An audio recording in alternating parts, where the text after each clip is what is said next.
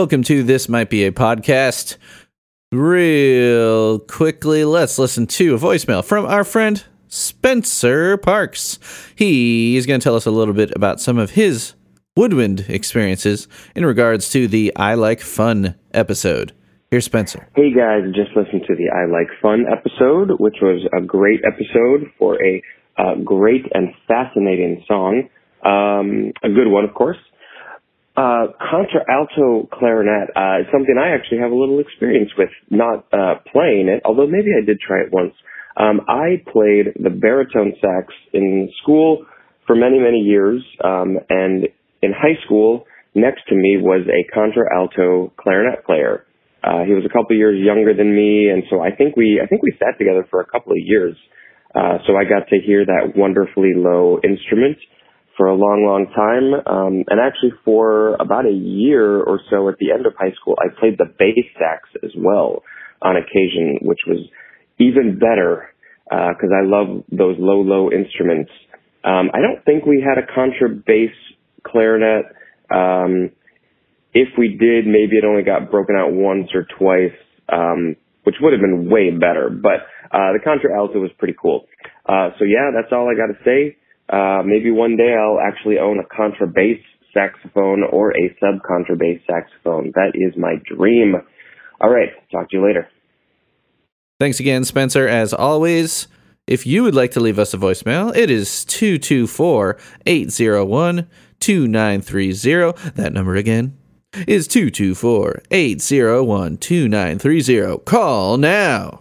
And now, on to the episode Rabid Child. Please don't take me away.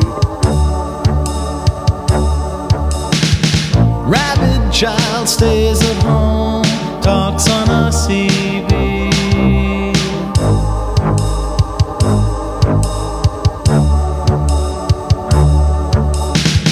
Truckers pass calling out their handles to the kid.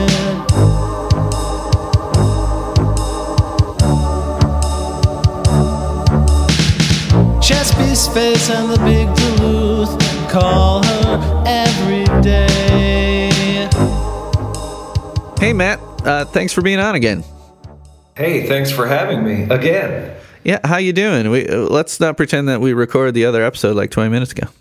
Past 20 minutes have been good. Uh, things things are great. Um, we got another cat. Yeah, oh yeah. I got another cup of coffee. I had a granola bar. Things are really looking up today. Did you say you got your cat in there? No, she. I, I was joking that we got another cat, Oh, like as if a significant amount of time had passed. oh I thought you said we we got I got my cat with me. No, I mean she's here, but she's not here. Here You just have one cat, right? we do, and she's a sweetie. Oh, yeah. Fry, uh, our downstairs cat. If you remember, we have two cats that hate each other. Fry's Fry's the downstairs cat, so he's actually made quite a few appearances on podcasts. Uh, because especially if Kara's not home, uh, he will be begging for attention and be walking around while I'm recording a podcast, just meowing. That's what cats do. Yep. and they do it well. I usually leave it in because it's just it's cute. No one's gonna complain about a, a cute little cat meow on the on the pod. I don't think so. Yeah. Except those cat haters out there. Yeah, but they won't listen to this podcast anyway. Yeah, this is for They Might Be Giants fans and uh, cat fans. Cat, cat, cat talk, and they might be giants. On the I've Got a Fang episode, we actually got into like a three minute conversation about can openers. And for can opener lovers too. Have you heard that song, I've Got a Fang? No, I don't know that one. Yeah, it kind of falls in line with the, the rabid child kind of thing because uh, a rabid child would uh, perhaps want to bite people and infect them, while uh, the guy in I've Got a Fang, clearly, he has a fang. He's got a a glistening white triangular tooth, and he opens up a can of tomato juice. This is how it led to the discussion about can openers. My cousin, my cousin used to be able to open up pop cans with his tooth. oh God, I mean, like he he'd bite a hole in the side of it. what? Yeah, it's, it's crazy. Four out of five dentists would not recommend opening your can of pop that way. But but twenty percent of dentists would be like, hell yeah, go for it. That's wicked, man. I'd like to see that. And plus, then you might have to come to the dentist and pay me money. So, um, on the Alienations for the Rich episode, we talked about your history with They Might Be Giants and how your uh, your pretty cool older sisters got you into the band. Uh, one thing we did not talk about is um, have you seen They Might Be Giants live before? No, I've never seen them live. Oh man, you gotta, you gotta. I'm sure they they come through Columbus, and if not that, Uh, you're not in Columbus anymore. Why am I thinking you're still in Columbus? I'm sure they come through Richmond and uh, other towns nearby. They uh, still tour pretty extensively when they put out albums. If I if I do if they do come through, I've either got a gig or I find out after they've played. I'm not very good at you know being proactive. Yes, to remind you all, Matt Monta and the Haymakers is his band. Matt also performs solo uh, quite a bit and is very good in both iterations. And uh, you all should check him out. mattmonta.bandcamp.com and on Spotify and all those other places. Um, so we're here today to talk about the song Rabid Child. And when you and I were talking about doing the podcast, uh, you were happy to oblige me in doing a song that is perhaps not a fan favorite. Not that it's disliked, but it is one of their more bizarre songs in their wealth of bizarre songs. It is one of the most bizarre songs, in my opinion, in their catalog. Would you would you agree with that? I would say I'd venture to even say ever. Yeah. It's a weird one. It's definitely one of their creepiest songs. That is true. I would I would classify it as creepy. I mean, it's when I heard this song, as I mentioned in, in, the last episode, that I was listening to They Might Be Giants at around maybe nine or ten years old. I never heard anything like this. Never heard anything since. I mean, the the voices are kind of warped. There's that weird thing in the beginning. It's Lord, please don't take me away, and it's like what? I didn't know what that was saying for the longest time, like up till recently. I, I only learned about it this morning because I looked up the lyrics Yep. on the They Might Be Giants wiki page. But I had no idea what it was saying. It just sounded like something was backmasked or something like that. Uh, and then it's just this really bizarre little story with so much strange imagery Yeah. and uh, that I, I was I'm I'm I'm still kind of scared of it. Like there's a few things that I can listen to that scare me if I'm like in, in the dark, you know, listening by myself. Yeah. One of those things is numbers stations. Um, which, if you're not familiar with those, those are shortwave radio stations that transmit random numbers and letters, and it was used especially during the Cold War to communicate with spies. But it's just this disembodied voice that's just like five, five, three, and then like a, a little thing would play like do do do do do do do five, five, three, and it's terrifying. So And you can still find this stuff online to listen you to? can find it on Spotify. Yeah, it's a Conet project. What? Yeah, it's it's nuts, man. Sometimes I just sit in the dark and listen to it to kind of scare myself. And, and but but the thing is, it's that and Rabid Child. Sometimes if I'm listening to Rabid Child by myself, it it's still scares me. No joke. I I legitimately scared myself last night while researching this. Kara had already gone to bed, so I was alone downstairs researching Rabid Child because I am just that cool and had nothing else better to do on a Saturday night. Uh, and it had to do with the music video for this song. Have you seen the or the abridged music video for this song? The full video has never been released. I've not seen a music video for this. it had not been released until the documentary Gigantic A Tale of Two Johns came out. Have you seen that documentary? Okay. I've not. You should. Uh, that came out. I mean, even that's pretty old at this point. You're you're big enough that you might be a Giants fan. You'll appreciate it. It's it's very well done. It came out in I think 2002. Um, not until that came out was there any bit of the Rabid Child video, and it's a homemade video. It's one of their very early songs. Um, and they only put a clip of it in in the um, what you call it in the documentary. Now I'm going to send you a link to so you can find it on YouTube in, in a couple different ways. Um, but I want to send you this one in particular, where a fan um, basically was trying to flesh out the video into a full video. Because the song's only a minute and a half long, and there's only about maybe 45 seconds of it that ever actually were, were released for public consumption by the band. Um, but I'm going to send you uh, this version of it. And it's a pretty creepy video as it is. Uh, so just it's a short song. Just go ahead and uh, and watch it. Um, and I'm going to play the audio of it here too, because the audio is what scared me last night. What goes beyond the, um, I guess, the real video.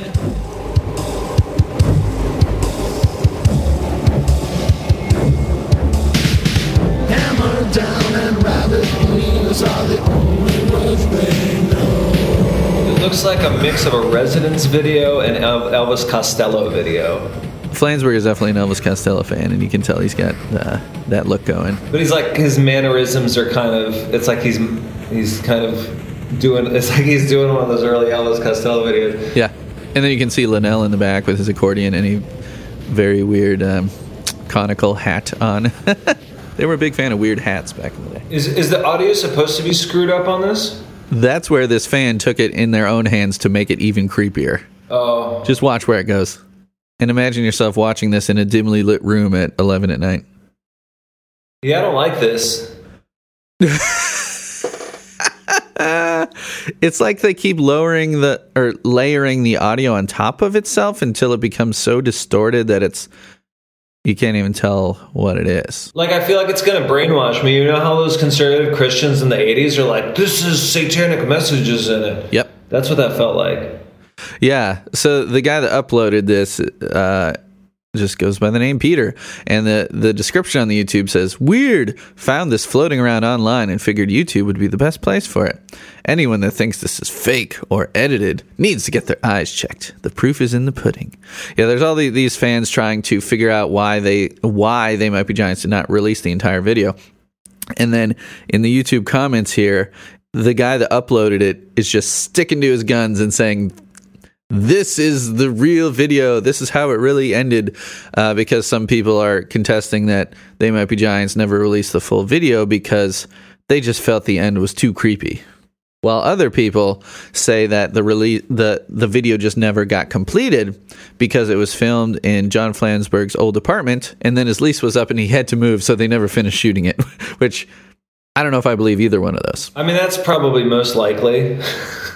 Right, but like when you're filming a music video, it's more like you wouldn't get uh, certain shots done. It's like, wouldn't you just do like a full a full take of the song? It's a minute and a half song. Were they really doing uh, so many edits that like, oh, we never filmed anything for the last thirty seconds of the song? They might have had they might have had a specific idea for what they wanted instead of just Yeah. like, oh, this is gonna be us performing it. Um, like some of their other videos, you know. Well, it also has them. It also has them and uh, Bill Krauss, an early producer of theirs, producer of that first record, um, with their uh, the heads on. So it's the heads of uh, I don't know who those people are. Two guys that kind of look like Shriners. Uh, two of the faces are the same, and then the face in the middle. I don't know who any of those people are, but they're wearing uh, masks and kind of doing a little dance. I thought it was the Johns. I thought it was both of them. No, Just Take a look at that beginning again. They're like dancing with cans of d- dancing of can with cans of beer or something, just kind of like a little up and down motions. have you ever watched any of the Residents stuff? No, I'm only slightly familiar with them. I know they are very weird. They're the guys who wear like the big eyeball uh, Yeah. masks, right? Yeah. I'm gonna send you something real quick since we're just spending Sure. the podcast sending each other videos. Let's do it.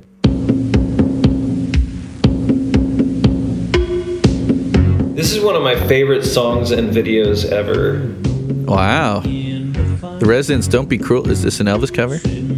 Yeah, they did a whole a whole album of Residents or, or of Elvis Presley covers. So what year is this from? 89. 1989. Okay. They've been around since like the 60s, right? Yeah. Uh-huh. Yeah, that's nuts. Are they still going? Yeah. Wow. Yeah, I got the gist it. I'll have to watch the rest later. That's very. it's uh, very. It gets it gets a little weirder, but it's it's it's pretty good. yeah, Elvis looks like he's growing things out of the top of his head. Whether this was intended or not, I think one of the creepiest things about the video, or at least you know the actual legit part at the beginning of the Rabid Child video, is that it's just so dimly lit. It was probably intentional. The Johns are very, uh, they're very in control of their aesthetic. Um, but yeah, watching that messed up version late at night, I was like, uh, okay. I, I, I mean, I knew right away that that was not the real. That's not the real video. But whoever did that was trying to freak people out. There's also a Rickroll version online. like where the description is like the real full video for Rabid Child, and then it rickrolls you. So yeah, not- I'm- there's there's a Rick roll on everything. The internet is one big Rick Oh, people trolling.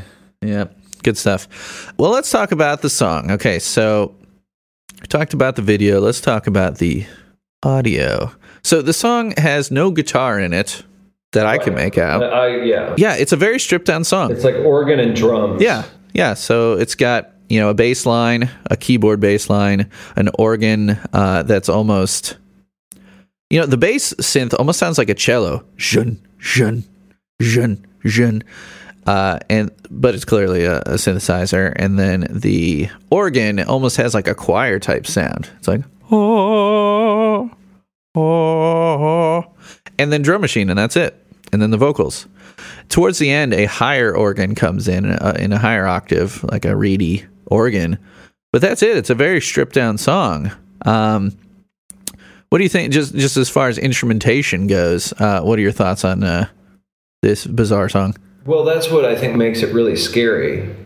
Is that Yeah. it's it's a it's not a traditional uh, arrangement, and because the production is done almost purely synth, synth it sounds um, it sounds unnatural. Yeah, yeah, it's very manufactured. and there's no there's no there's not really a beat to it. I mean there is but it's not like it's not a pop song. And it's not it's not like a song. I mean granted the the bridge in the middle that hammer down rabbit ears like you can you can groove to that. But You know, at the end, it kind of opens up into a more grand kind of "If you pass the rabbit child," and like a backbeat comes in briefly, Yeah. But that's like 15 seconds long, maybe to end the song. yeah uh, yeah the song's a minute so you don't you don't you don't get to enjoy those those moments of normalcy very long. Yeah, So I you know, I think that that that um, you know, for me, makes it spooky because you can't, like you said, we were joking around prior to the recording about like doing a cover of this, and I don't know that you could go to like an open mic with your guitar and just play Rabid Child. I mean, you could Do because the, the, the chords are there, but but people be like, "What is this bizarre thing this guy is singing, and why is he singing it? And do we need to get an adult?" You know? Do we need to, uh, you know, take the mic away from him? Yeah, yeah. I, I lugged my my Juno over to Professor Joe's open mics quite a few times, which made me nervous after I found out how much those things are going for online these days. yeah. Uh, but th- that was fun. I liked being the only guy bringing a, a keyboard to the open mic, and I think to do the Exquisite Dead Guys, our brief They Might Be Giants cover band. You know, we, you and I were the Flansburgh and Linnell. You know, you had to have that the keyboard and the accordion as well as the guitar. I, uh, I must say, we were we were quite amazing.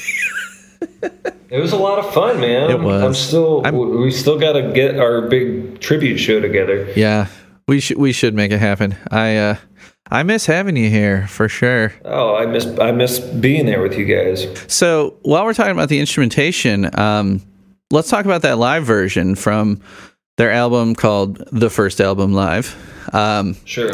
which was released in 2014. It was from their 2013 tour when they were playing the album in full. Uh, this was a song I was very interested, you know, whether we were podcasting about it or not, I was interested to hear played in their current formation uh, as a four piece. Um, yeah, I pretty much skipped through the album listening to stuff like Chess Piece Face and Boat of Car to see how they were pulling that stuff off. Uh, did you get a chance to listen to the live Rabid Child? I, I did. I did listen to it. It was remarkably close to the album version. Thank you very much. We're doing songs from our first album, everybody. We had to go back and listen to it. We didn't just know them. I remember our, our very, you know, you, you, you, we've done a lot of interviews and we've been asked a lot of questions that are real stumpers. But I think like our second or third interview, uh, someone asked um, what the song Rabid Child was about.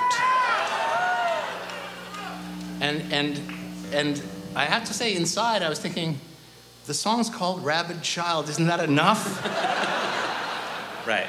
How much more stuff can we load into one song? Right. What, what's the secret message Right. there? What are you trying to say? Right. And that, and that's that's when I knew we were we were destined to middle-sized rock stardom. Hey now, don't applaud too loud. Because I because I, I politely answered I didn't know what to say. Was my my answer. And the, and the interview continued until it was done. This song is called Rabid Child.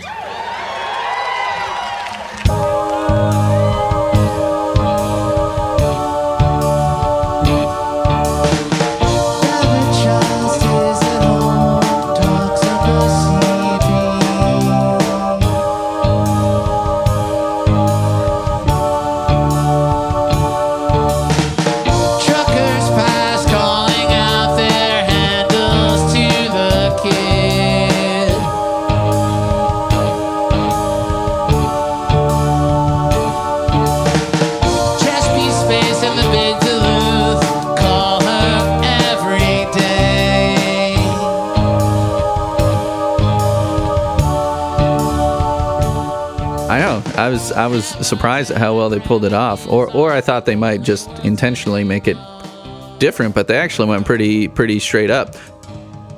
I love it. We had to we had to listen to the album because they didn't remember how to play it. Yeah, that's that's pretty funny. yeah. Um, let me go to the wiki and see how many times they've played this song live. There are only 15 known performances of this song. And again, you know, I don't know if they're all getting documented, you know, 15 known performances of it. Chances are they performed more than that. But if they're performing it on this tour to make a record, that seems like that would be 15 times by itself. So, Yeah. not a song they've done live very much. I mean, and back in the day, who knows? Um, It's it's it's one of those songs that you know, like I mentioned at the previous episode, in the '80s, you kind of just get this stuff. Like you don't. There's not a big PR push on the internet, like video, and like they go on the talk show circuit and and talk. You know, you just like Right. wind up with this tape or vinyl record, and you hear this, and you're like, "What does any of this even mean? And why is it so scary?" And what did they? How did they come up with it? And you don't get any answers. Yeah, and what's weird is that they made this video, but they never released it. So it's like, you know, you'd make a video mostly for promotional purposes, or in their case, maybe just for artistic purposes to be weird. Um, but then they never released it. So yeah, you'd pretty much hear this song if you happen to be in Brooklyn. Maybe they played it live a few times, or uh, else you just heard it when you heard the album. One cool thing about the instrumentation is um, they talk a lot about when the first album was was being recorded. Um, Flansburgh. Okay, well I'll just read this here off the wiki. Flansburgh commenting on the synthesizer used in the song. Quote, it was from one of two very shiny and brand new synths that belonged to Studio Pass, standing for Public Access Synthesizer Studio, uh, where we made the first half of the first album. It was either the Fairlight, um, a name of, the keyboard, uh, or it was this rack mounted Yamaha TX816. So, um, I guess it was was created on synths that Linnell did not own. it was them in the studio. Um, being like, "Ooh, there's these brand new synths here. We're going to screw around with them." So again, that that creepy sound, those sounds that we're hearing, um, were stuff that were even um, novel to the Johns at the time, F- messing It around. was also, I mean, if it's not something that's commercially accessible, that's probably what makes it scarier because you're probably rarely hearing it. First of all, you're rarely hearing those synths to begin with, and then you're rarely hearing them in the probably context and mix that they use them in. So, Uh-huh. the, the- you know, now that I've gotten that piece of information, it makes a little more sense as to why this song sounds so foreign. Yeah, yeah. And so I, I also found out that there, uh, this was on a demo tape as well, but it's saying that the mix on the 1985 demo tape is not drastically different, but that it contains more uh, panning. It's a wider stereo field on the demo version, and then for some reason on the album, they I don't know narrowed it a little bit as far as the the panning and the stereo field goes um, between the between the speakers. Um, but I cannot find the demo version online. I was looking and looking. I couldn't I couldn't find it. I was interested to you know put on headphones and listen to the demo version and then compare it to the album version, but I couldn't find it. Like if you if you go on YouTube and search Rabid Child demo, you'll find one that has the cover of the demo cassette, but it's just it it says it says in the description this is the same as the one on the album and you listen to it and it's just the album it's the same. There's nothing different with the mix so. Freaking YouTube. i don't know. I couldn't find it. Let's get into the lyrics because uh yeah rabid child i mean you can tell from the name that it's going to be weird one thing i forgot to send you is actually a pretty important thing some user on the Wikipedia had figured out the song is very close in subject matter to a song called Teddy Bear by a country artist named Red Sovine. Red Sovine. Uh, I don't know if you had found this fact out when you were looking ahead of time. Um, I'm going to send you a link to uh, Teddy Bear because Teddy Bear is about a sick kid who is using CB radio to talk to truckers. boy's voice came back on All right, so uh, this song is five minutes long. Do, you do not need to listen to the whole thing. I told him my handle, and then he began. Now, I'm not supposed to bother you fellas out there. Mom says you're busy and for me to stay off there. But you see, I get lonely and it helps to talk. Because that's about all I can do. I'm crippled and I can't walk.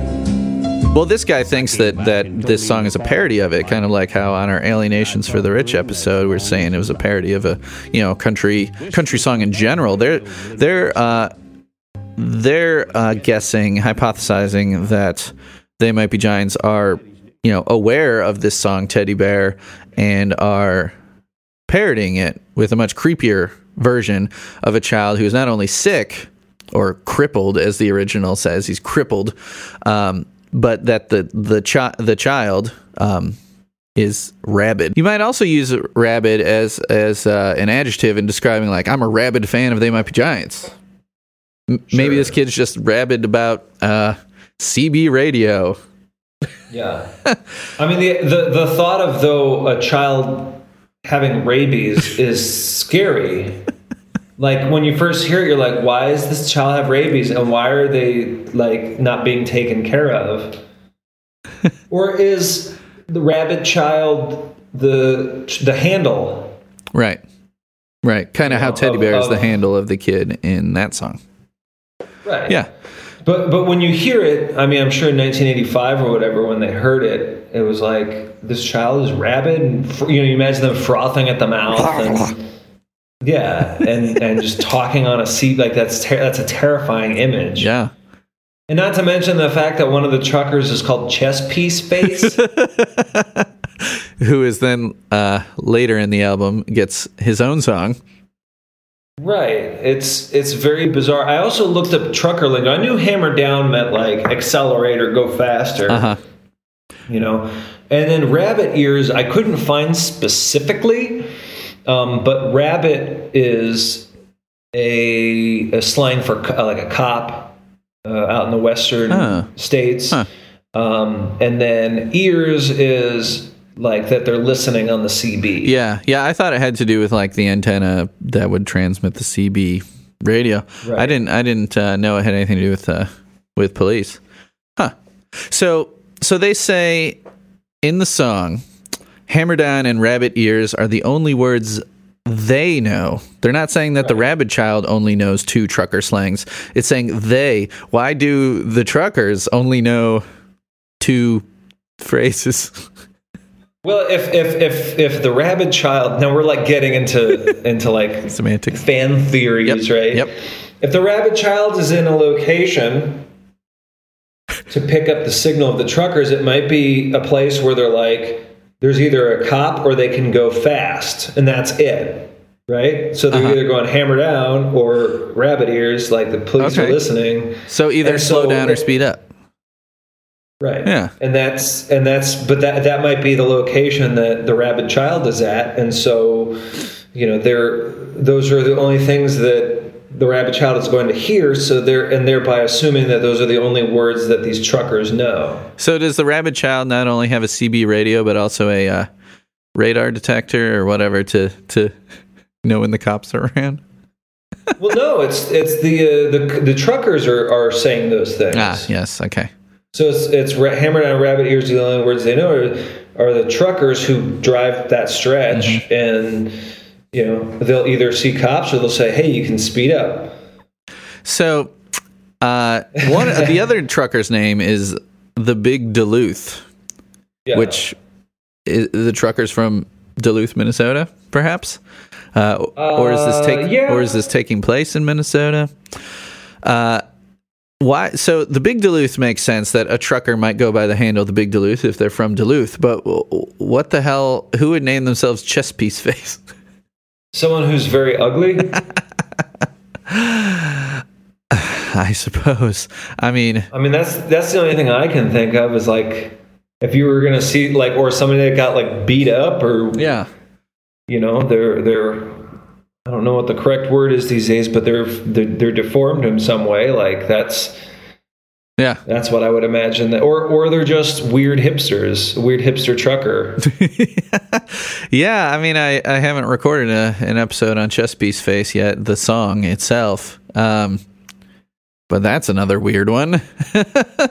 yeah, chess piece face is pretty scary too. yeah, especially the weird voice. I'm not even sure which of the Johns that is. Flansburgh, maybe. maybe. Oh, have you noticed that? Um, I, tend to get the inkling, especially in the earlier years, that Flansburgh is. I mean, they're both arty in a way, and they're both weird, both Johns. But the weirdest songs tend to be sung by Flansburgh. Don't you think? I mean, he sings both Alienation, Rabid Child. I think he's singing Chess Piece Face. Um, while Linnell has just such a pop sensibility, I don't think Linnell could possibly write. I don't know. Thirty-two footsteps. That's Cha-cha. Linnell. That's Linnell. Okay. Yeah. Yeah. All right. Yeah. Yeah. I don't know. Um, to me, I don't know if you lean towards one of the Johns or the other. I mean, obviously, they both, uh, you know, they're what they bring to the table is what makes the band special. They both have their own specialties. Um, Yeah. But it, when if I'm making a, a, a best hits, a personal best hit, the greatest hits of They Might Be Giants, uh, it would probably be more Linnell fronted songs than Flansburgh songs. I don't know if you. I think those. I think those were more the hits, like Particle Man and She's an Angel and Ana Ng. Birdhouse. Like those are. Yeah, those are all sung by Lin, or uh, Flansburgh. So no, those are all sung by Linnell. Ana Ng is sung by Linnell. Yep. Birdhouse in Your Soul is sung by Linnell. Yep. She's an angel is. Particle Man is. Are you getting the, Are you getting their voices confused? Big John is John Linnell, right? No.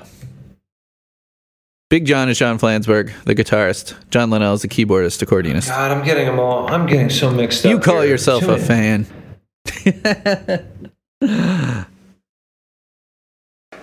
Are you sure he sang those songs? yes. Yes. Hang on. One of my favorite They Might Be Giants games to play with Cara while we're on a car ride is to have her guess which Linnell sings the song as we're listening to it. John Linnell. She does better than she thinks Um, she does as, at naming which which John is singing. So okay, so John Linnell, he's he's little John. Yes, Skinny John.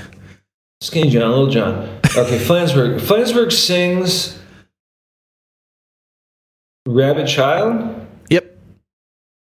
Yeah. I've I've I've had them mixed up oh my for god. years. If uh, the the Wikipedia tmbw.net has uh, who sings each song too, so I'm looking at Rabid Child right now, sung by John Flansburgh.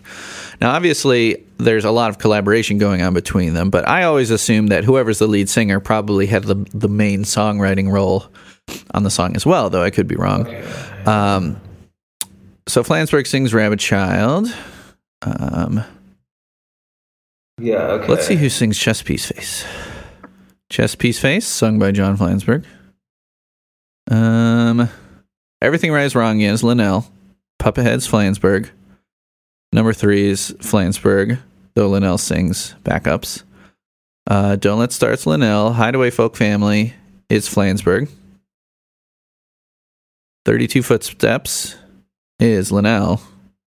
Okay, so so Linnell had a hand in uh, a lot of the weird ones as well. I'd call 32 Footsteps another really weird one. Just to just delete the last five minutes of discussion because I'm so confused right now.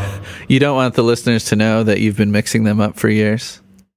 I always thought I always thought I had them backwards. I Yeah. always thought Linnell sang Flansburgh songs. Yeah. I never I never looked at the credits of the songs. I just I knew who they were generally. Well, you've never seen them live, so that that doesn't help. right. And yeah. Man, okay. Yeah.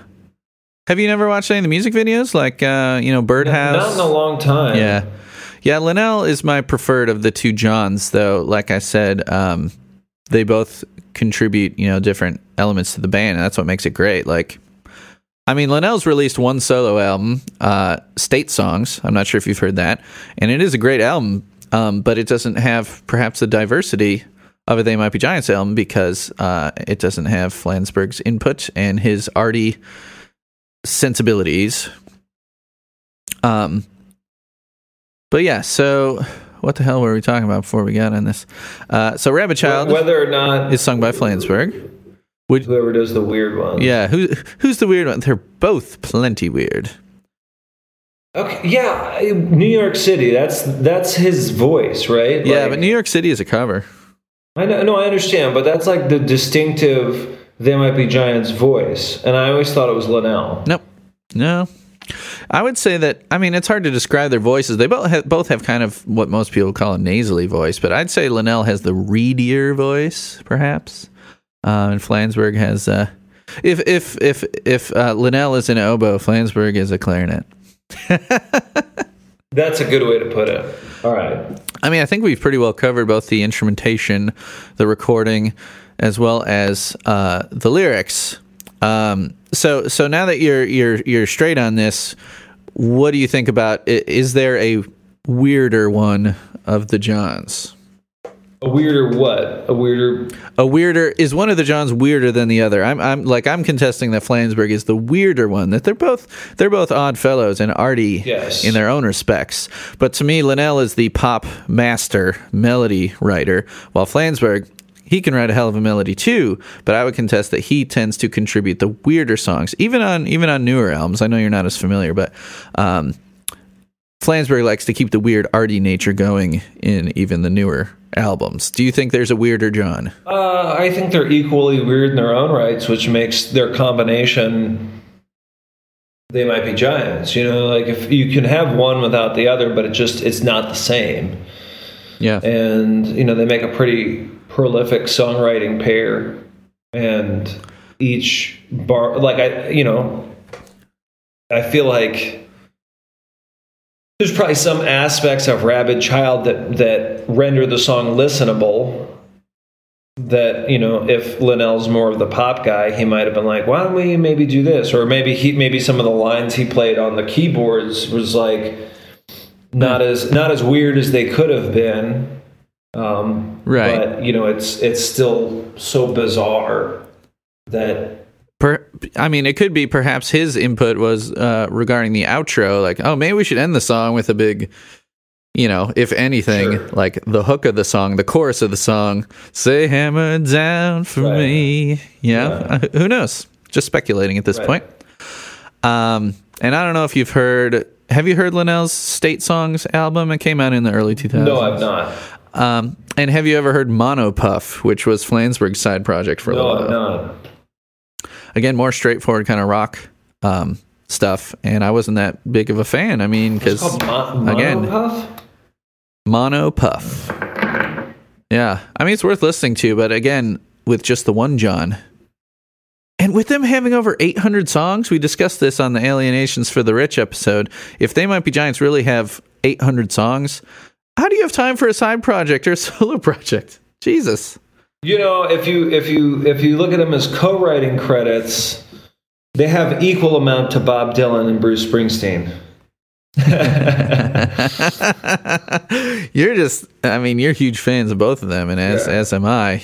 You're you're just Come on, just a minute. They might be giants are the superior act. as, as as far as number of songs go. Yeah. Uh, well, that's cool. I'll have to I'll have to listen to that solo stuff because I've never I've I've never you know I'm not as State as nerdy about it as as I probably should be or could be. Yeah, we've gotten into quite a bit about Rabid Child here.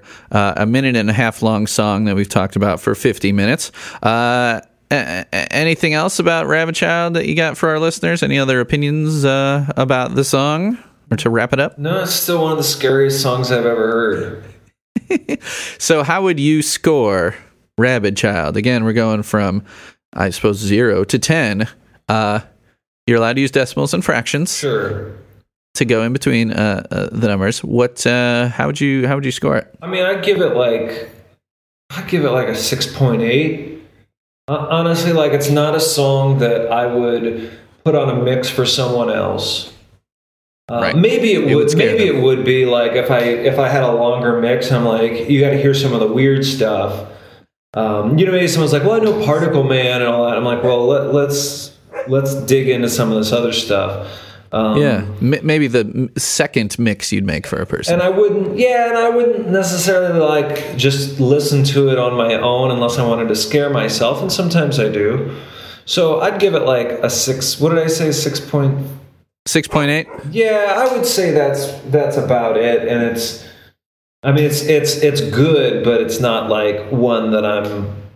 In they might be giants catalog, and I'm going. This is something that should withstand the test of time, though. You know, Right. it it should. It's a it's a cool artifact, and it shows their. It definitely encapsulates their earlier, artier um, time pretty well. Yeah, I mean, there's nothing that there's. I don't think there's anything that sounds like it. It's so bizarre. Um, so I love it for that. But Yeah.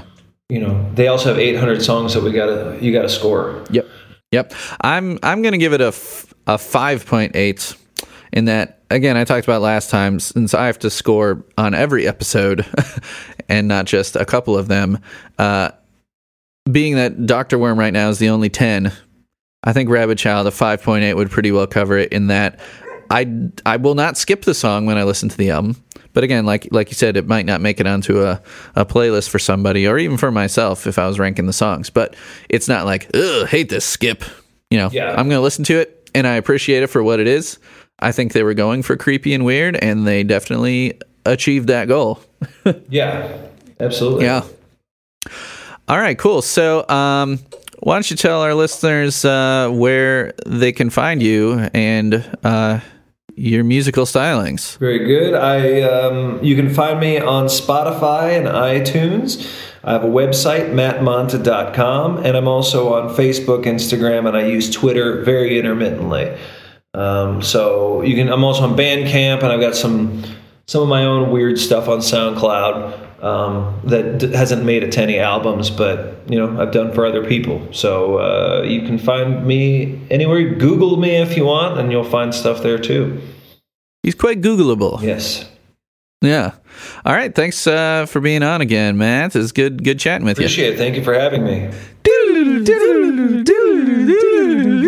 Okay, so are you familiar with Wayne's World? Uh, yes, I am. I don't know if you've heard in any of the episodes, but if there's ever a time when like there's some awkward edit because of something like this, like did you listen to the Istanbul episode with my parents? No, I did not. It's pretty hilarious. We recorded the first part when I was at home for Thanksgiving, and then I found a bunch of cool live versions that they did, and it hadn't aired yet. So we recorded another 10 minutes when I was there for Christmas. so, like, I did the Wayne's World, are you familiar with the dream sequence sound? Yeah. And usually I drop it in, but we're going to do it live. Are you ready? Yeah, is this my monitor? Uh huh. Okay, it's just a little bit loud. There we go. All right. Okay. Ready? We'll do the doodly doodly. Three, two, one. You're actually supposed to do the fingers, even though it's an audio medium. It's early. All right. So what? What's the? Oh, it's March 31st, right? What's the deal with April? What is the deal with April Fools? You're all gonna find out. Oh, this is gonna air after that. That's Never true. mind. Never mind. Uh, so we recorded. I determined that we recorded the majority of this chunk of Rabid Child on November 25th, where I started a massive recording spree, and so we aired Alienation like maybe three or four weeks after we recorded it, right? Something like that. I think it aired in December. Yeah. Yeah. So you didn't have to wait too long for that one to air, but we recorded Rabid Child in the same session uh, with you in Virginia, and uh, uh, and I moved him apart so we didn't have repeat guests, and now it's been what? Now you have too many It's going to be four months. I'm not going to so many important guests. yeah, the only I, I've I was gonna put a tweet out there like, hey, people who are waiting to do their episode, you're gonna have to wait a month. I'm taking April off from recording just to edit. Anyway, it's several months later, and we I realized almost immediately after we recorded that we did not do the covers section, and there are at least three that I wanted to get Matt's reaction on. So he's in town. He just played a gig in Lafayette last night and has another gig today in Lafayette a matinee show. And um, do you have any summer gigs already? You could plug tour dates. So every Wednesday, uh, if you're in, near the Richmond, Virginia area, I play at a place called Emilio's, which is a uh, tapas bar, and um, they do salsa and great uh, blues with Lady E on Friday nights. But every Wednesday, I play seven to nine for a free acoustic show. So if you're in the Richmond, Virginia area, swing on in for that. Um, and then uh, June 17th, I'm going to be playing at the Camel, uh, which is in Richmond with a band called um, Flicker and Flame. It's a, a cool duo, Nice. and uh, they're they're really good. And I got other stuff uh, coming up on the books that I might not have listed right now at the moment. Go to mattmonta.com for all the upcoming things. And I this Google Calendar is definitely something I need to steal. Yeah, and then I have also you can say click for view past shows, but Oh, that's all. I have to update that manually, so I just have I don't Yeah. I haven't updated all my 2019 gigs yet. Yeah, we use this thing called uh, Bands in town. Bands in Town. Yeah, that that one seemed very complicated to me. Well, it's it's not that bad, and there is a, a widget like we have it on outdoorvelour.com, uh, and it posts like to the side here. Um, oh, I guess I need to put in our May show, but it just like plops right there. Yeah, it's a good plop. It's a good plop. Oh, our webmaster got the the new. I should have her. The brown doesn't look too great against that, does it? The brown on the brown. Yeah, I should have her change that color. Well, it's spring Spring has sprung. I should So have yellow maybe. or gr- or like a light green. Ooh, or a light purple. Yes, this color ends in purple. Gurple. Light purple. Okay, so uh, what are we talking about? Rabid Child. Uh, Rabid Child. Let's bring up my covers I was wanting to play for ye, and we got. Um, let's see, where did I put them? No, here they are. Okay, so we didn't do the cover section. There was probably some time constraint or something, and then I think the baby woke up, and you met the baby via Skype, right? I think that's exactly what happened. Is Yeah. Zinni woke up and then everything kind of said, "Well, we've been doing this for four hours, so let's Yeah, let's put a Yeah. hold on it." the Alienations episode right into Rabid Child. Yeah. So I've got uh, some covers here. The first one I want to play, which I was very excited about, was I had just like around Thanksgiving there when we recorded, discovered this guy who had a whole album on Bandcamp and some stuff on YouTube. I think it's the same guy who did all this stuff with Mario Paint. Now Mario Paint is um, a game that I loved on Super Nintendo. Me Did too. you? Yeah. Okay. So it came with a mouse. Yeah, I have it on an emulator. I have it for real still upstairs. Ooh, you went up to me there. Yeah, You I have it still. I have it still. My Super Nintendo acts up more than my NES, honestly. But I have the Famicom style top loader NES. It works like a dream. Every game works. Super Nintendo, I can't get Ken Griffey Baseball to work. My favorite baseball video game. It of was all time. planned obsolescence. They're like in 2018, this game will cease to exist, and they'll have to buy a new copy. Have to buy. Well, they're selling like, don't they sell a mini SNES now? Because they came out with a mini don't know. NES. Like these little things that Yeah. you don't even need a cartridge for. It just has all the games built in. Right. Yeah. So anyway, Super Nintendo uh, was one of my favorite consoles. It was just right at that right time for me. But Mario Paint was so awesome because you felt like you had this little computer, had this little gray and purple mouse uh, With a dirty, dirty ball inside. with a dirty, dirty balls. In The- the- thing- that ball always got so dirty it, it would Oh, yeah. never work. The mouse space, I had to like, I had to clean it like every day. I liked was- just taking it out and playing with it because it had that cool little grippy rubber feel to it. yeah. I never lost it, which is good. Um, and so this is some guy who it's obviously off of a website, not actually on Mario Paint. I don't know, has some weird unfungames.com. You can go play with Mario Paint maybe. So this guy who goes by the YouTube name Waymu, W A Y M U U U U M U U, W A Y M U U. And he said, Sins where your eyes don't go, I've attempted. Oh, I'll have to play that one on that episode. I've attempted to make more TMBG songs in Mario Paint. This took me maybe a half hour. So let's see how well he did on a half hour on his. Uh, Rabid Child's a good, an odd one to pick, but I appreciate it. So let's listen to it here. And you can go ahead and talk over it if you want. Let's see what we got here.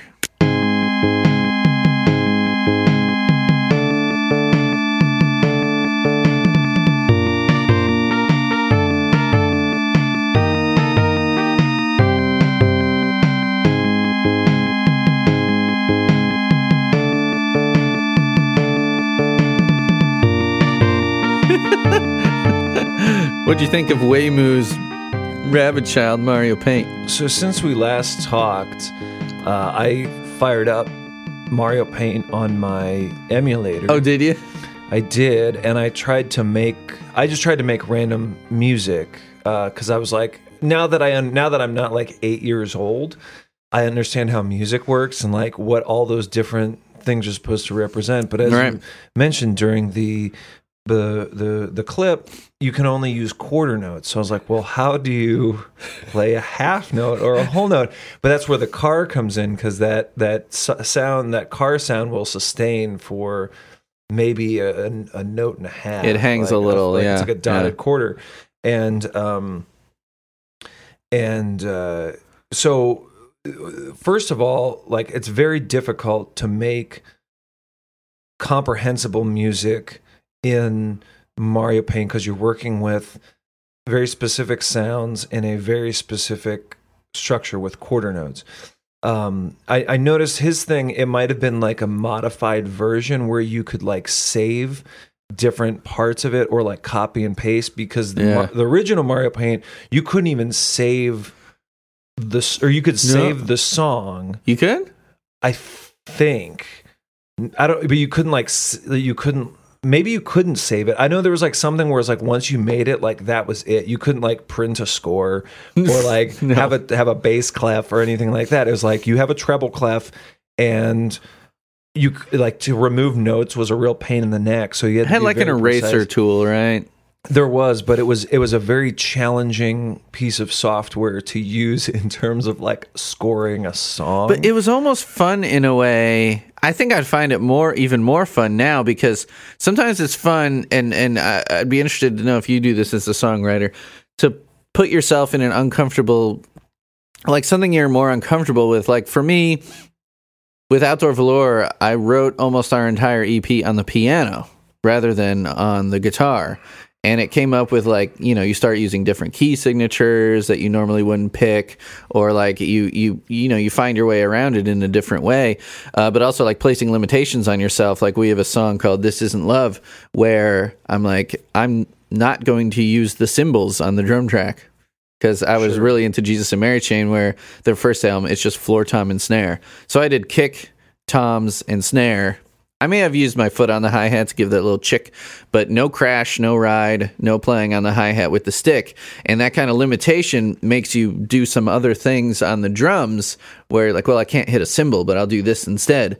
So, like, for Mario Paint, uh, having only quarter notes and especially doing like a cover of a song or or writing a song it might be funny to write a song on mario paint like this is the way i'm going to write the song and then transfer it over to your band you know and then you have this song that's like super staccato and it might end up coming out like really interesting like you write a song that's not like what you'd usually write because you can't sustain any notes and you're stuck to like just this real like four on the floor quarter note thing. So I kind of like those limitations.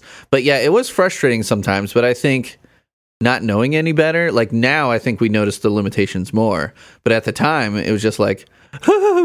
It was. Inc- I mean, it was like, yeah. incredible. And like the little cats that would meow. That was Yeah. their. That was their vocalization. I like the little baby, like the face. Yeah. "Ee-er." Yeah. And wasn't there a Yoshi in there too? I think so. That w- did like the Yoshi hatching sound. Yeah. Yeah. and there's yeah i mean and um yeah I, i've uh i've taken lately because i can you know i play rhythm guitar and sing and so like I, I can sit down and but like i feel like i get stuck into uh patterns where i'm like Yeah. playing the same stuff and so lately i've been taking maybe i'll write something and then i'll get my keyboard out and start playing a piano part or like i'll i'll do it on organ Yeah. um, to find those like bass runs that I don't find playing with the few chords on the guitar.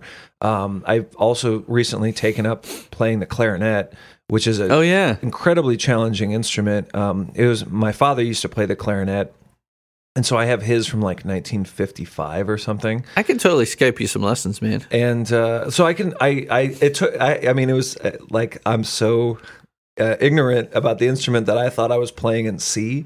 So I got some like Oh. song out and I was playing and I was like something sounds really wrong. I'm like oh this is in B flat and it's all notated as C. So you're a step off. Yeah, and so but so like that was a Step little, off, bro. Yeah, it was a little goofy, but but the thing is is like that opened up my mind to like well how how can I do these melodies and things like that? Um, and so you know, I, Have you worked hot cross buns into your uh, your repertoire yet? no, but I, I, did, I did do a great take of Auld Lang Syne for New Year's, which is on my Instagram at at Matt Oh, yeah, Monta. yeah, I, th- I saw that. Yeah, it was it was it was uh, just an amazing piece of music. But you know, using using Mario Paint is if you use the original thing is very challenging. Not because I think the most frustrating thing about it isn't maybe the limitations of the instruments at your disposal, but it's the ability to save and uh, like like copy and paste things. Because if you create a section, you're like, well, I just want to re- re- re- redo that.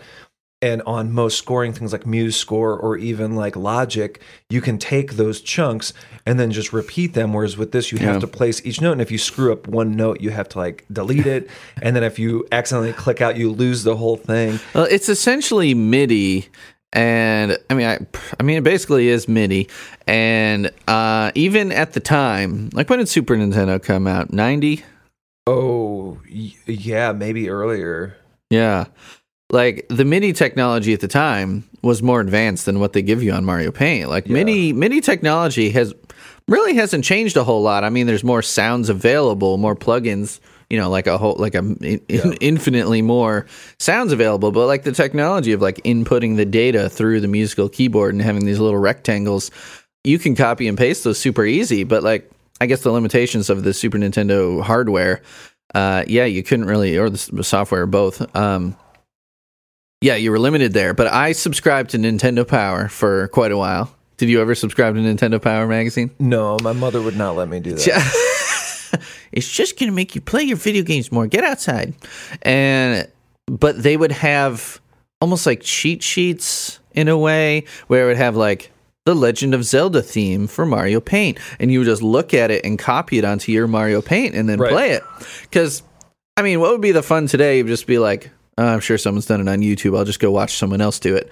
But like you're looking at it but you want to hear what it sounds like. So you'd spend like an hour because it would be this really elaborate arrangement and it would sound fucking great. But you'd spend like an hour doing it and then as soon as you shut off the system, it's gone. Right. It's a very um, Yeah. there's a very there's a level of mindfulness and zen that is required to use Mario Paint. I'm gonna play it later today. Uh, if I, like like the Buddhists doing sand art. Like they make these Right. beautiful they make these beautiful patterns and and then the wind just takes it away. And that's just how life is. or elaborate chalk art, like chalk artists out in like you know Central Park or whatever, Yeah. do some elaborate thing, and then you know people walk over it, and then it rains, and it's gone. So should we move on to the next one? This one, I'm. Yeah, I can't even remember because yeah, I sent this email to myself on November 25th, 2018, with uh, and to you, yeah, Monte Music, and uh, I just labeled this. out. Yep, I just labeled this plane video as in airplane. Yeah. And I don't think this is even a cover, but I remember this being really funny. So let's watch this plane video. just because it's labeled Rabid Child. Okay. It has three downvotes and one upvote. Two of Two. us. Wow. I hope this plane crashes. I hope that's what happens. So it's a remote control plane. and that's it. It's just for those of you listening at home. What it was is a very granulated camera video of some guy From in like Florida or something. Uh, with his model plane in a parking lot behind some houses. And it looks then- like it's maybe on a running track. I don't know. Maybe. Yeah, maybe. Well, look at it. Yeah, it's I don't know Thin what it lines. is. There's a lot of weird lines, and uh, and he takes his plane off and it flies up and it goes, oh, oh, it's it's there, oh, there it goes, and then it just crashes into like you just hear a thud and it hits a tree or like maybe it's at a That's it. playground or something. I don't know, but I that's think- that's not the They Might Be Giants song that we're talking about today. But it's why is it so? What I want, I, the reason I wanted to show you is just because I was searching YouTube for Rabid Child, and it popped up. It's only got 445 views, which is actually quite a lot. Well, it's been It's up there for views than 11 anything years. I've done. It YouTube is a weird place. It's been up there for 11 years now at this point, or t- you know, 10 and a half years. So that's four views a year. Damn, dude, four views a year. And I just find it fascinating. First of all, like, I think YouTube maybe came up around tw- 2006, maybe something like that. YouTube is not really that old as far as like, you know, we're in our mid 30s. It's really not that old. Uh, and I think maybe it was novel at the time. It's like, ooh, I just got a cell phone with a camera on it. Let's film, you know, my husband with his remote control plane, and then he just completely botches it and crashes the plane. Why is it called Rabid Child, though? That's what I want to ask you before we move on. Why is it called Rabid Child? I think they were trying to capitalize on TMBG fandom. Obviously. And they were like, how can we get views for this video? I mean, I don't know. When I was on the internet in, in like the early 2000s, I would sometimes just put weird, like title things weird because I was like, oh, I like They Might Be Giants. I'm going to put, I'm going to make the title this Rabid Child. Because at the time, nobody was probably watching it or looking for Rabid Child videos.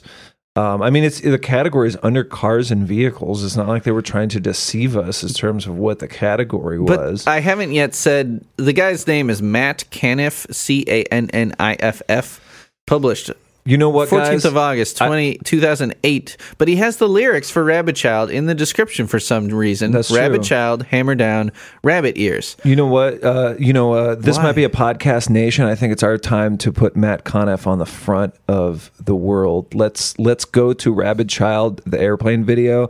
Let's get that thing up to a hundred and forty four thousand views. Let's let's blow this thing out. Let's let's put it in the YouTube trending. Oh, okay. I just clicked over to his YouTube channel. He's still posting stuff as of a year ago. His most recent with 14 views. We're not we're not here to out this guy's YouTube channel. Oh, look at that car. I mean, oh my goodness. I just want to watch this most recent one. Everyone's, 14 views. everyone's shutting off and unsubscribing right now. He's driving away in an old car. Up, he's driving around the parking lot. This guy clearly does like cars and videos. It's listed under comedy. Why? What's about to happen? I'm the suspense is killing me. He's driving very slowly because he's behind someone. He's in the distance now. Wait, here he comes. Eh, Oh, is he gonna demolition derby this thing? It's now has a number eight on it. He's peeling out. Oh, crash! Oh, that was disappointing. Yeah. well, that's not. This is no longer they might be giants related. Let's go to another one. Okay, so this is a band called The Bags. This one I saved for last. It's the grand finale. Okay. Uh, so this is a cover that also has a music video to it, which to me, well, I'll, I'll just let you watch it. Okay, so let me first say who Wait, is this is the this Bags. the one with with the um? Excuse me, the one where, where they took the they might be giants unreleased video and made it a new video, or was that No. was that Alienations that we saw? That no, that that was Rabid Child, but we did actually do that on the episode. We watched it because there was one where they're like, "This is the full video," and then it just was this psychedelic nightmare. yes. Yeah. So that the, people have already heard that, and so here is uh oh, 100 views on the nose. This is Doctor Disco is the channel. Doctor Disco. Rabid Child by The Bags is I guess this guy's band, The Bags, and this is published just uh just uh, almost two years ago So fifty views a year. under news and politics category, and it says talks on a CB. And here, here's my comment from four months ago. Why don't you read it? Greg Simpson says four months ago, "What in the ever loving fuck?" So with that, I'll, uh, we're going to watch this in its entirety, mostly for the visuals, and you can hear their cover version. It's got a good ending. I won't spoil it. Here we go. Lord, please don't take me away. Rabid child stays at home. Tots on a CB.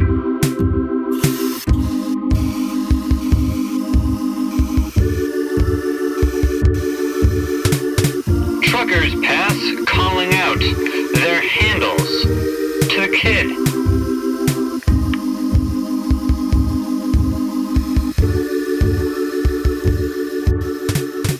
The big So now can you see why I commented, what in the ever loving fuck? It's the cucumber part. Everything else made sense. It was So- that gross cucumber part that I didn't like. You all should go watch this. So basically, the vi- there's not much to the video. They keep flashing to these kids who are obviously the ones who made it. They're they clearly high schoolers. I think this is the kind of thing. Are? Are- are really? I, I'm guessing that they made this for a high school film class project. This this is what I'm guessing. It doesn't say anything about this. This is just my guess. Because this seems like a total high school art move to be like, we're just gonna film a faucet filling up the sink for a minute and a half, but then for the coup de grace at the end, we're gonna start sprinkling like almost like Easter egg style. They're squirting like brown, some sort of brown Cho- liquid chocolate syrup. I it think. looks like chocolate syrup into the sink, and it's kind of making a cool little swirlies as it goes in the sink, like Easter egg style, where you're going to dip your egg in there. But instead of an Easter egg, they put a cucumber in there. You know what they would call this video on the internet? They would call it a cursed video. That's a thing. Like I'm a, unfamiliar like with a, this. Like a cursed image, like a cursed picture. oh, I guess I'm kind of familiar with that. Why would you call this? Because it's that. it's disturbing and has no real reason to exist. It's you know it's kind of random and like I'm telling you, it's an art project. a little unsettling. It is. But as far as the as far as the cover goes, I didn't think it was too bad. I, I mean, it was. Yeah. I thought I thought they did a pretty good job. And the thing is with the faucet, that the faucet is like they use that sound as the static. So they took Yeah. the varying pitches of the faucet when it when the sink was full and when the sink was empty to to uh, put that in the song. So I thought that was a pretty novel. I idea. think there's almost like I don't know if you'd call it the Doppler effect, but where like if you're at a different distance from a sound source, it sounds a little different because they keep switching camera angles from a close up on the faucet right. to like the water filling in the sink. So it's like Yeah. Yeah. and I think that's pretty interesting. What do you think of them just speaking the whole thing? I wish I had the melody because like this song is weird, but I know we talked about like there's actually a hook at the end. If you pass the rabid child, they take out all melody. What do you think about that aspect of it? Uh, it was different, you know, and I, I don't know if I don't know anything about the bag, so I don't know if, if like that's their style where they kind of Shatnerize it. Uh, and I mean, we don't have to like go to their Bandcamp page, even though you're logging it in right now. Because that might be. Oh, they're a. Uh, I don't think this is them. No, this Are you is sure? this is a band that was active from 77 to 81. Yeah, probably not. These are not vintage photos. There's so Massachu- a Massachusetts band, but probably. Formed in 85. There's a lot of bands named the Bags, guys. yeah, you screwed up. I mean, but like in 1981, you wouldn't know like uh, Uh, over in Duluth or whatever if someone would have the same band name as you. This okay, so the pictures well okay, so it's it's flashing randomly almost like shock cuts in a horror movie to pictures of these kids. That's a high schooler, Probably. right? So it's got this these photos of the bags, which I think is just two guys from what I can tell, or one guy, and this is his band name for his solo act. And it keeps cutting to these photos of this guy. There's one of him, I believe, by like a Star Wars droid. Where is it? Well, the the thing is, is is in regards to the talking aspect, um, and I I feel like we talked about this in either this one or a previous one that it's very difficult to cover they might be giant songs i think. I mean like you can play them and you can play particle man and stuff but it's like very difficult to capture the essence of what the johns do and how they deliver the songs. And rabid child's such a weird tune that you you have to wonder like how do you do you try to do it as faithful to the original as possible or do you try to do what you can do to make the song interesting? Or maybe this was a thing where they were like hey let's just cover this for this video project we're doing. Um, or maybe the song was first and then they made the video second. I don't know. But the fact is they you know they sort of committed to that like the, I, I don't know if I said it before the Shatnerization of it, where it's like if you pass the rabid child, Yeah. say hammer down for me, Yeah. you know, and and I, it's cool, but it's not you know it's not that original They Might Be Giant song, but to do an original cover like that, um, it'll be a challenge. So Yeah, I think it's a decent cover. The video is odd. Like I would have played the just the audio of the song because it's it's an interesting enough cover to me to be worth putting on the episode. But people should go check out the video. So Doctor Disco, and it's called Rabid Child. The bags, and it's got 100 views. I'm going to give it another thumbs up. It's got four thumbs up, one thumbs down, and a comment by some guy who said, "What in the ever loving fuck." by the name of Greg Simpson, by the name of Greg Simpson. Okay, so this band does have other things. If you go to their uh, their page, the Bags official music videos, it looks like they've done some more professional looking stuff. But Rabid Child, they've only done oh, they've only done yeah, they've got a couple other videos since then, but nothing. Everything's kind of like a year ago. So I did did, did they disband? Who knows? click on the about. What does it say? Replica reviews and comparisons, mostly Doctor Who, but I would likely have exceptions. It seems like he kind of changed gears. So in Sounds like- 2015, sounds like QAnon to me. This is this must be part of the QAnon network. All right, we're, we are we are straying much further from the topic at hand.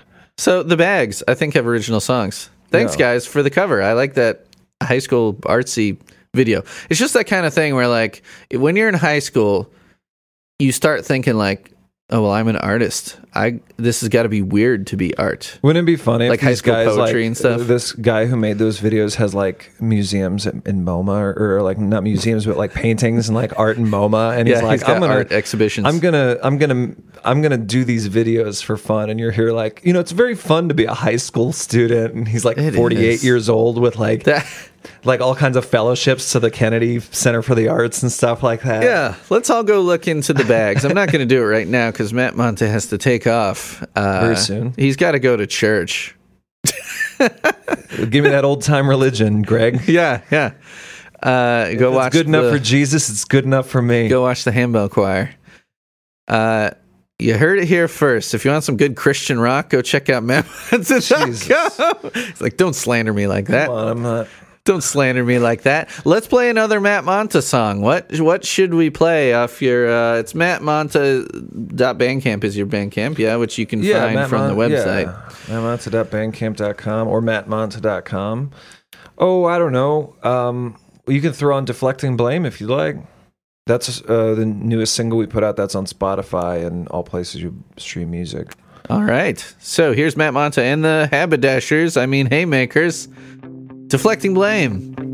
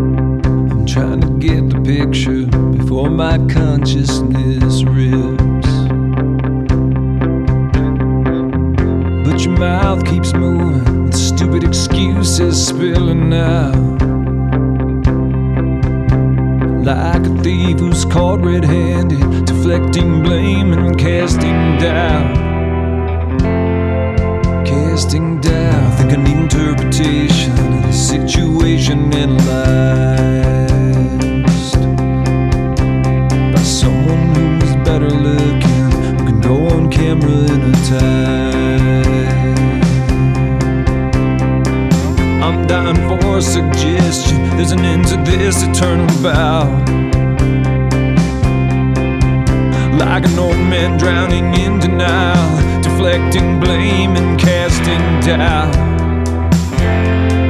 Casting doubt.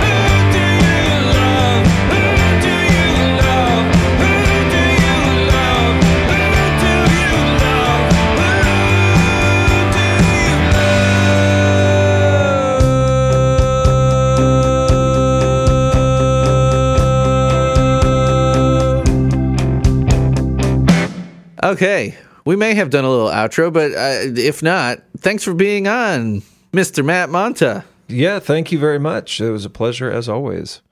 Uh, goodbye. Bye. Thanks for listening to another episode of This Might Be a Podcast. You can find us on Twitter at This Might Be a Pod, on Facebook, facebook.com slash This Might Be a Podcast. You can email me at this might be a pod at gmail.com. Send us a voicemail. I want to hear your voice on the podcast. Your voice with your opinions. Call 224 801 2930. I will play it on a future episode. This Might Be a Podcast is produced by me, Greg Simpson.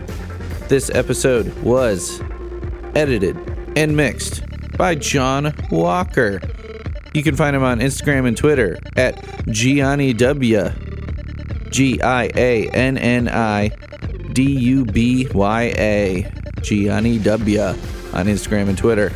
You can find his music at Sigh Figh on SoundCloud and Bandcamp. Now that's Sci like uh, S I G H F I G H on SoundCloud and Bandcamp. That's his music. And he has a few podcasts that are on a catch all station called FYIZ on iTunes and everywhere else. So find Mr. John Walker. Thanks to Mr. John Walker for editing and mixing this.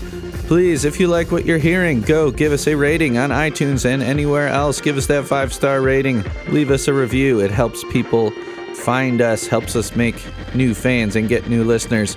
And please subscribe wherever you listen.